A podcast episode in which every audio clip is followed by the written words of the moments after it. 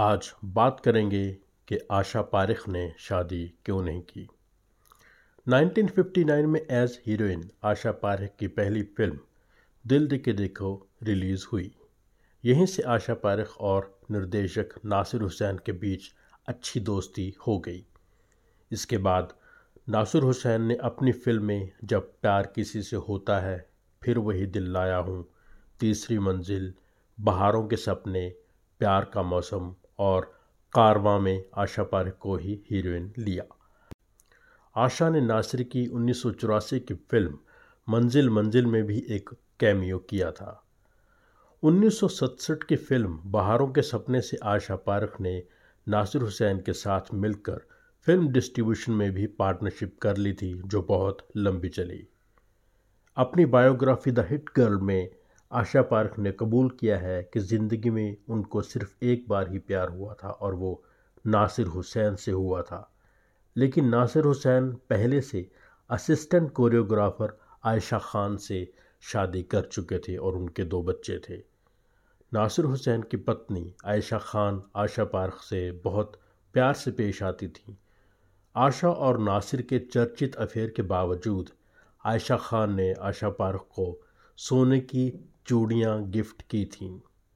आशा पारख की माँ सुधा पारख ने कई फ़िल्मों में आशा पारख का कॉस्ट्यूम डिज़ाइन किया। आशा पारख, उनकी माँ सुधा पारख, नासिर हुसैन और नासिर हुसैन की पत्नी आयशा खान ने मिलकर जब प्यार किसी से होता है और तीसरी मंजिल में काम किया। आशा की माँ सुधा इस बात से इनकार करती थीं कि आशा और नासिर के बीच कोई ख़ास रिश्ता है। फिर भी सुधा पारख ने तीसरी मंजिल के बाद नासिर के साथ काम करना बंद कर दिया।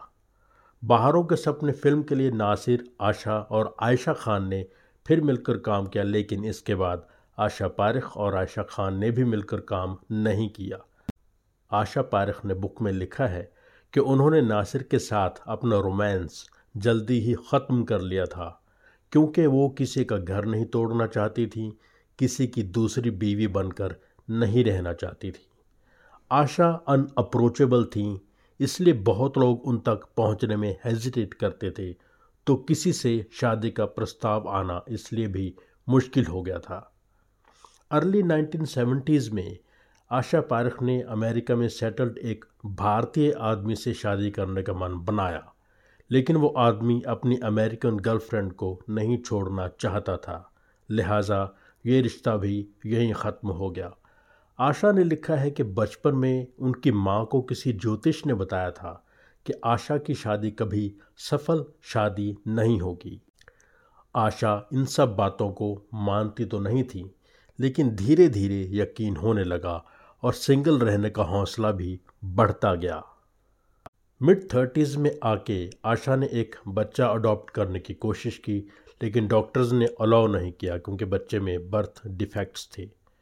एक पत्नी और एक माँ होना शायद आशा के नसीब में नहीं था। इसलिए आशा ने अपना सारा समय अपने हॉस्पिटल और दूसरी सेवाओं में लगा दिया।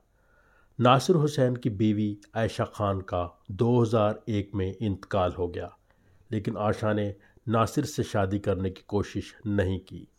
2002 में नासिर का भी इंतकाल हो गया, लेकिन आशा पारख, नासिर के बच्चों मंसूर खान नुजहत खान भतीजे आमिर खान के टच में हमेशा रहीं।